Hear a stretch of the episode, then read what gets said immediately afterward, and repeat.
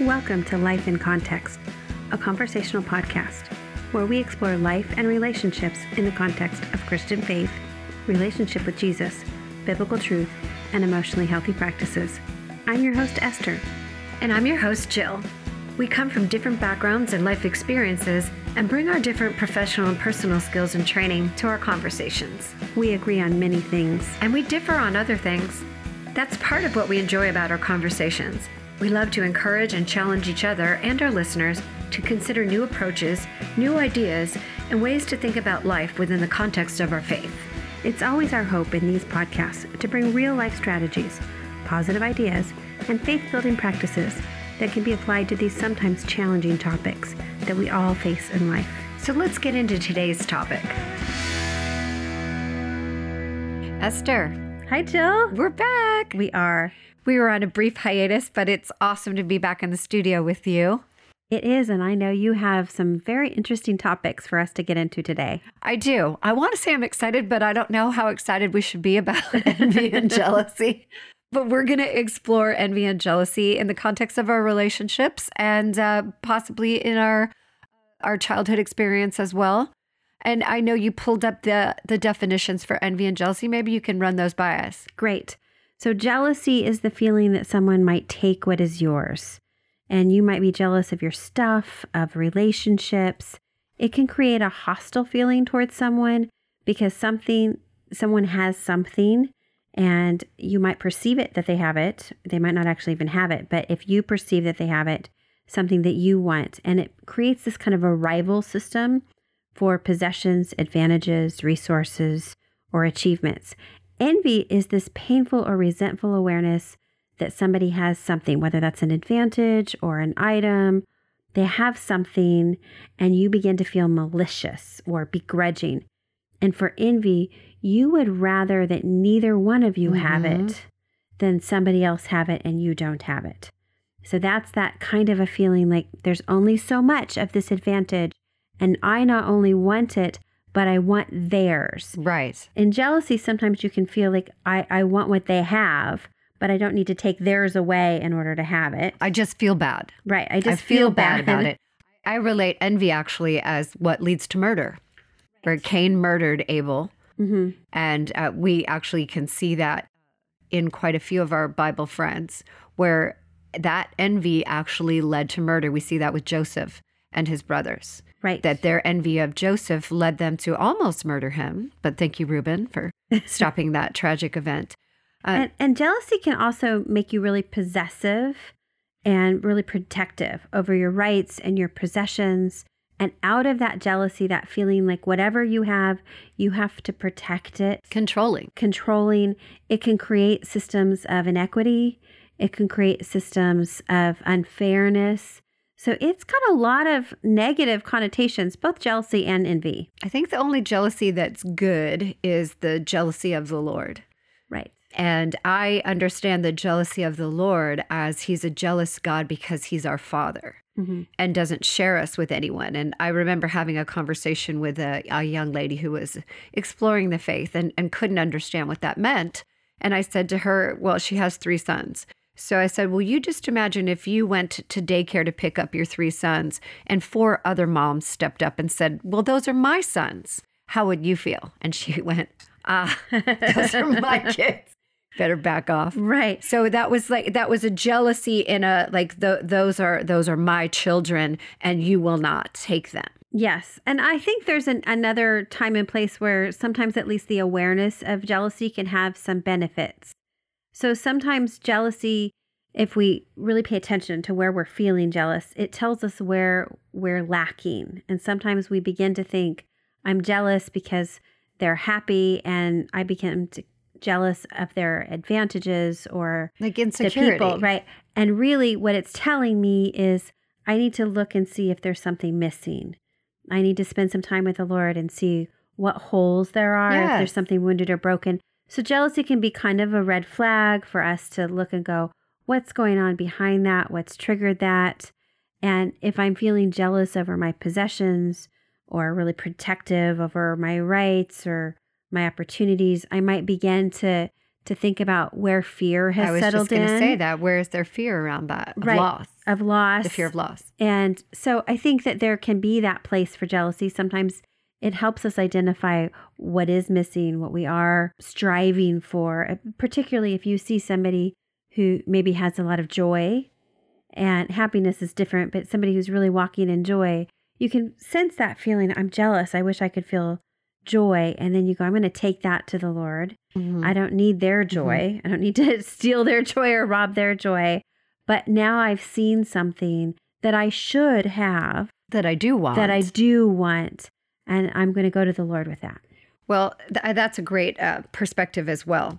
So I wanted to bring up. So I did a group a couple of weeks ago, an Armor of Light Masters class, Mhm. and we did it on jealousy and envy. And I created some questions that were designed to poke at some things. And um, the ladies in the group, they're they're very very honest, and they'll go they'll go very deep. And we we had a pretty robust discussion around this. So we were talking also about well, what's the opposite of jealousy and envy? And as we unpack the conversation further, one thing that was the opposite of jealousy and envy was contentedness. Mm. It was contentedness in I'm who I am, you're who you are, and what you have doesn't take away from what I have. I can actually celebrate what you have, even if you have what I don't have, because I'm okay with what I have. Envy and jealousy can't celebrate you, and envy and jealousy can't be happy for you. As we further unpacked it, though, what I found was unity was the opposite of envy and jealousy. And as we see in, uh, I marked out this scripture in Hebrews chapter 12, verses 1 through 3. It says, Therefore, we also, since we are surrounded by so great a crowd of, of witnesses, let us lay aside every weight and the sin which easily entangles us, and let us run our race with endurance, the race that is set before us. So we started to talk about that each of us has our own race that God has set out before each of us. Each of us was created with a Jeremiah 29 11 that only I can walk in. I can't walk in your plans and purposes. Right. I can't run your race. I'm not cut to run Esther's race. I'm cut to run my race because the Lord put in me what I need to run the race that He mapped out for me. But jealousy and envy will make me look at your race, and your race is better than mine. I like your stuff better than mine. And now I've actually gotten so distracted with envy and jealousy that I'm not even in my own race, Mhm. that I'm coveting something that isn't mine that I can't have. I can't stand before God with your oil or your race, or I, I won't. But I do have I have my own race marked out, and I have the plans and purposes. So as we as we continue to have this conversation, as you know, Esther, my friend here, was uh, one of the guests that I had as a speaker for Armor of Light Masters class. So I brought in a collection of my wonderful, beautiful, powerful, anointed, successful women of God. I brought in a collection of, of women that are my friends to Armor of Light Masters class. And each one of you has things I don't have and amazing things. So I'd said to the ladies in the group, I want you to experience Esther and I want you to experience Crystal and I want you to experience Pastor D because each one of you just has amazing things to offer. And you having these amazing things to offer doesn't take away from what I have to offer. I have wonderful things to offer, but really showing the women in this group that there were seasoned women of God celebrating each other and showing them your your gifts and talents don't diminish mine. Mm-hmm. Actually, what a body working together looks like is when the women of God, the men of God, the people of God actually link arms and walk out our faith together, running our races individually, but also running them side by side, not in competition, but actually it celebrating and pointing things out. So I really saw the women in this group see like really see because I know they watch. Like they're watching us. They're watching us as as leaders and really watching them see we genuinely genuinely celebrate each other, genuinely marvel at the um, mighty exploits that God does through each one of us and you know that verse that says one will put a thousand to flight and two will put 10,000 to flight and if I'm doing my math right that means four will put 10,000 to flight and eight will put 100,000 to flight and 16 will put a million to flight. So why not? Why wouldn't Satan be really trying to put wedges in between people so that we are so uh, consumed with envy and jealousy that we can't run this race together in celebration. Right. And I think you brought up such a, a key point. Your gifts and talents can't stop me and won't stop me or don't diminish me in any way, but my envy can. Right. Over yours. So I can get so fixated on your race and what you're doing that I forget to run my own. Exactly. I can sabotage my own progress and my own work. And then at the end of it, go, my goodness, I've not accomplished or done or had all of these successes or victories, whatever that is. And I can try to blame you because my eyes were on you. But really, it's because I have allowed envy to interfere with my race. Envy is the interfering space. In Proverbs mm-hmm. 14 30, it says, A heart at peace gives life to the body, yes. but envy rots the bones. Rots the bones. It's it's really destructive. It is the thing that interferes. It's that competitive idea that only one of us is going to win the race, only one of us can win the race. Right. That there's not victory for all of us in completing the race. Mm-hmm. I think sometimes we do think of it in a, a much more highly competitive Olympic mentality than in maybe the 10K on the weekends kind of mentality. Like, we're all going to get medals if we pass the finish line. The Lord knows the skills He's given us, the body He's given us, the strength we have, and He's proud of us for finishing in the time that we do. As long as we're diligent, as long as we're staying on track, that's a victory. Yeah. I love, you know, the metaphor about staying in your lane. Yep. And uh, I, I, was thinking, uh, with full disclosure, my sister and I were born on May 11th and May 12th, four years and one day apart. So when I was four years old, my sister was born the day after my birthday, and my mother was not there for my birthday. So I, when I, I unpack my own jealousy questions, and I realized that I was jealous of my sister being born on that day. And there was a, a, a, competition for my mother's affection in those in those early years of my life as it really was never addressed. And it was something that i felt festered in me for a long time. Uh, I, I want to say i came by it honestly mm-hmm. but there there was just uh, i see it we can see it in a lot of families a little bit of a one up one down syndrome if i'm up you if i'm up i've got to keep you down and if you're up i've got to get you down so that i can be back up Jealousy and envy doesn't leave space for everybody to be up. It does not. It is a zero sum process. It's a, a thought process that there's only so many slices to the pizza pie. And if you take one, that's one less for me. Mm-hmm. And it's not the concept that there is enough resources and there's enough for all of us that I only need to be looking for what I need and I can trust that you'll get what you need and we can each be doing well. So it does create this kind of hoarding sense. Like I need to gather as much as I can, I need to be protective, I need to keep you from getting any, whether that's affection or opportunities or possessions, anything, mm-hmm. Because there's only so much in the world, only so much success, only so much glory or attention or time or love and this is really where it gets dangerous, isn't it, Jill? Oh, in the yes. love concept. Yes. In 1 Corinthians 13 4, it says, Love is patient, love is kind, it does not envy, it does not boast, and it is not proud. So love and envy cannot function together. Not only can envy rot our bones, it really can rot our love. Well, I love that you said that they can't exist together. And I always see Satan as a green a green being, not a red one, because ultimately he is the one who was so jealous and envious of God Almighty that he said, I will ascend on high. Mm-hmm. And I will take, he would t- ascend on high, and, and I'm paraphrasing it, but that he would dethrone God and take over the kingdom. And he was expelled with the third of the angels, that he somehow seduced them into believing he was going to be able to do that. And I believe that jealousy and envy are one of the main engines of Satan to try to get us off, get us out of our lane, get us off our out of our Jeremiah 29 11 plans and purposes. Um, because when I'm comparing and competing with other people, I'm not in my own space. I, I've thought that um, the the engines of envy and jealousy are often comparison and competition mm-hmm. if you can see that. And we see a lot of damage in our culture with um, envy and jealousy and comparison and competition.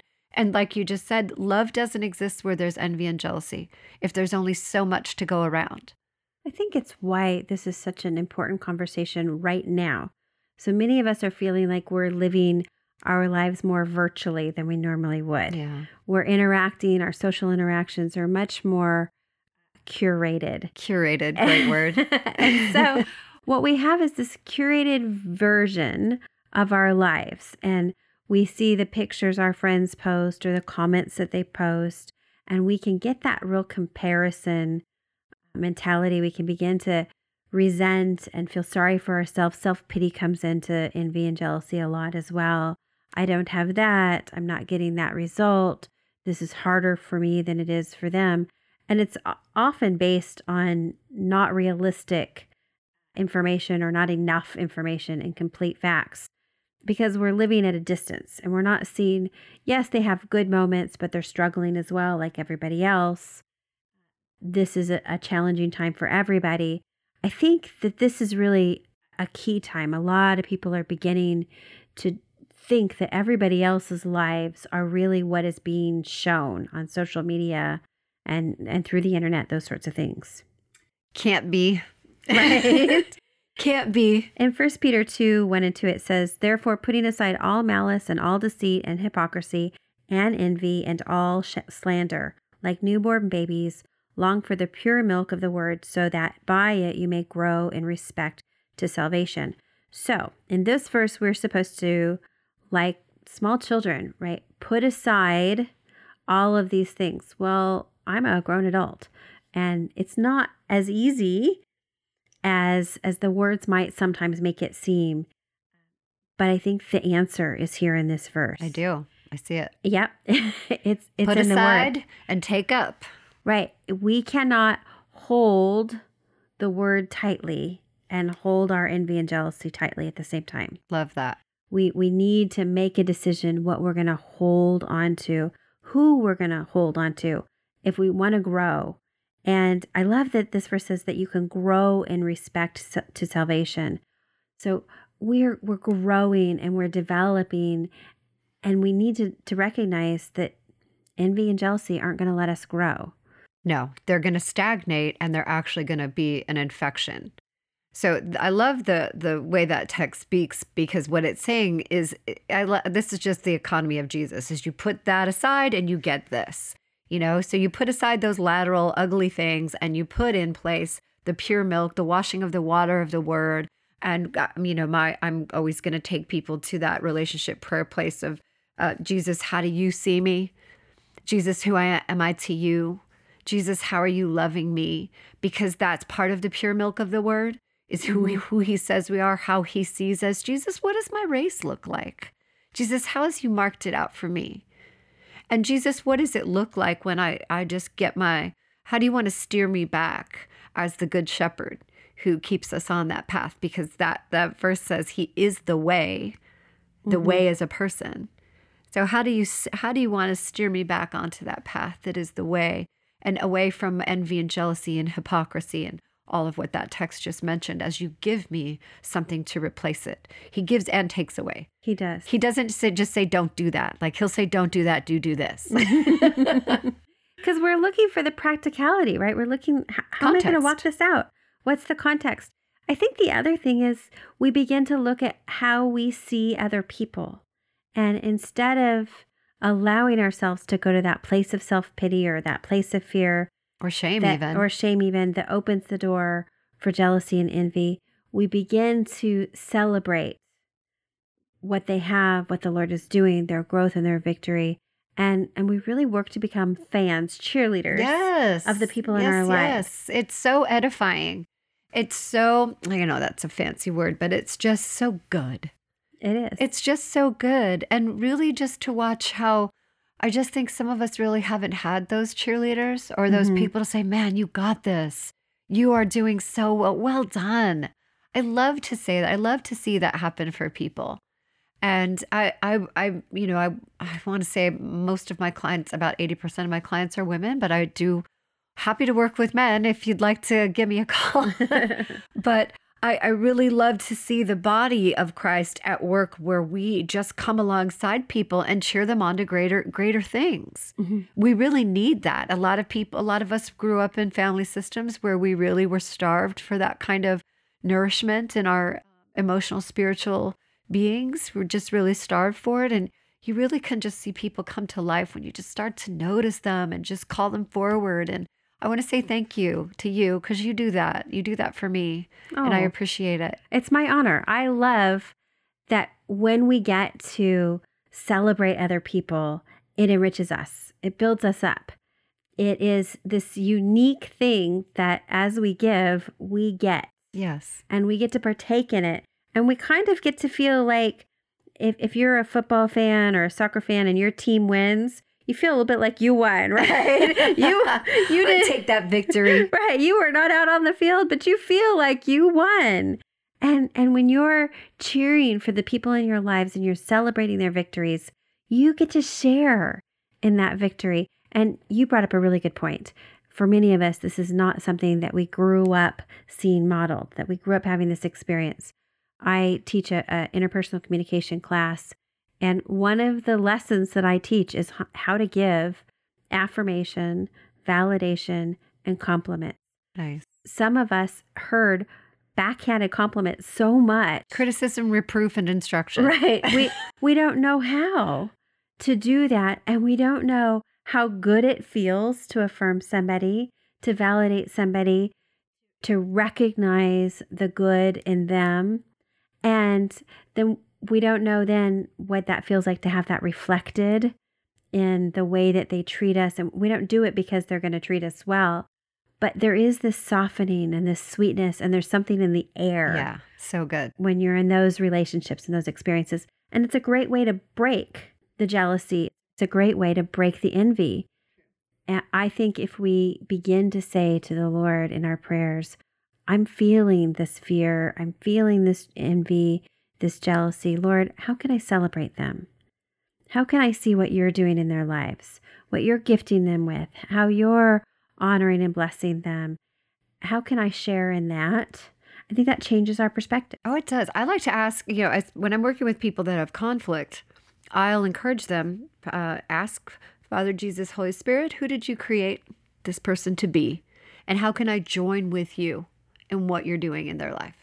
Mm-hmm. How can I join with you? Show me how you created them so that I can see from your perspective and not mine. I want to see from heaven's perspective, especially with a person I'm in conflict with or a person that I may be jealous of. I being, you know, whoever we're talking right. about. so I think that's a, a super valuable strategy. That's super important to be able to ask the Lord and then to join in with that. Then I think there's the other thing we do need to take our eyes off of the other people sometimes. And this is a weird thing. Sometimes as Christians, we feel like, well, I don't want to do too much introspection. It's not all about me. I don't want to spend too much time thinking about me. But there is something really valuable to say, Lord, I know that you're blessing me, but right now I'm having a hard time seeing it. Could you show me? Mm-hmm. Could you remind me? Yes. I'd like to see how you've given me these opportunities or these gifts or these blessings help me to be more aware. We can ask the Lord for that and we can spend some time looking at what He has given us. And then it helps us not to feel such a disparity. Well, I just had a little, you know, I, I like I like little one-liners. We're a culture of memes now.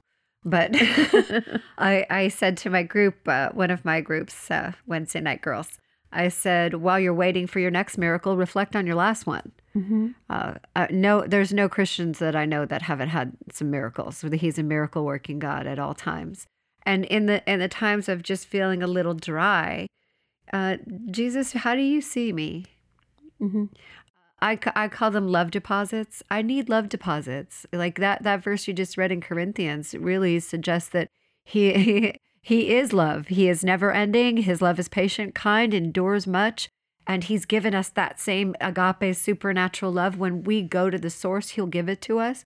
So I need to, because I actually wasn't raised in a, in a home that demonstrated or spoke love at all.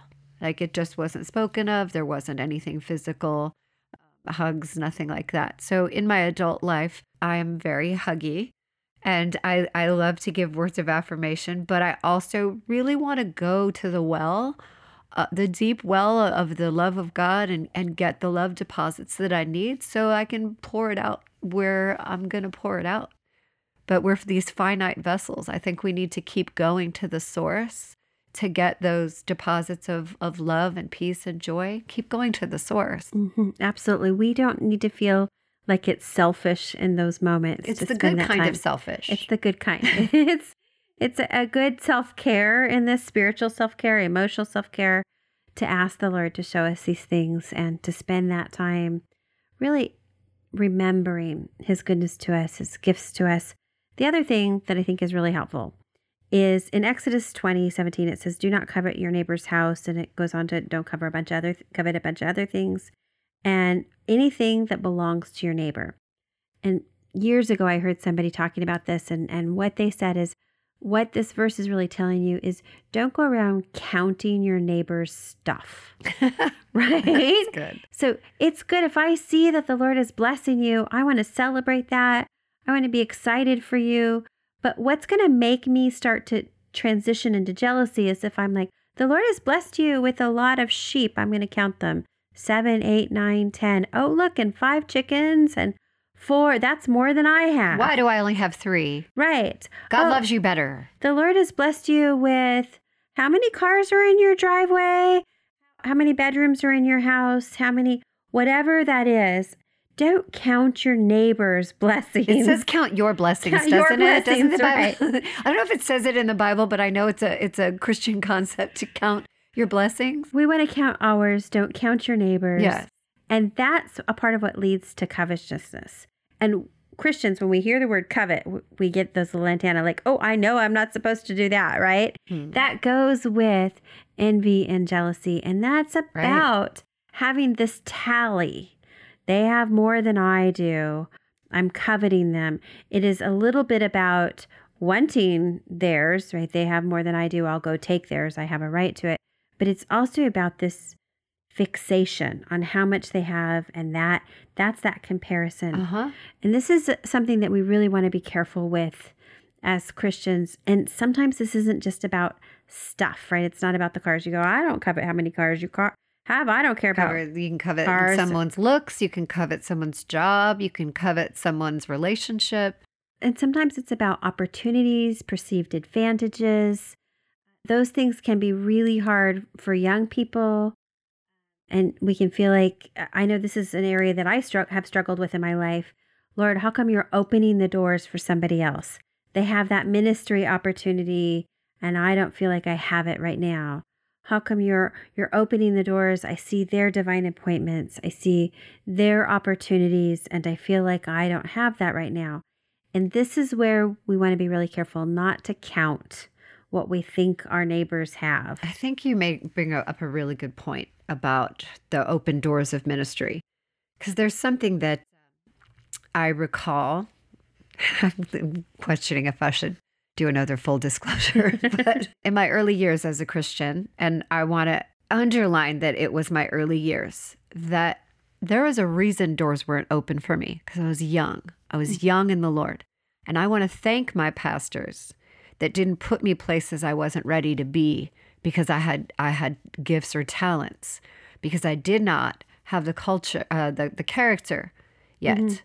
So I had very wonderful pastors and leaders in those early years that incrementally put me places where I thought I was ready to be in in way bigger things because I thought, well, I know how to sing, so you know, I've been a singer and a musician for 20 years, so I come to church and now I should be on platforms. And like my pastor was very good about incrementally putting me places because I wasn't ready.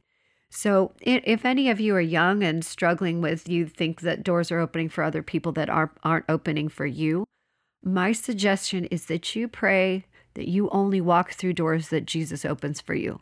Because if you're coveting that way, trust and believe Satan will open doors for you.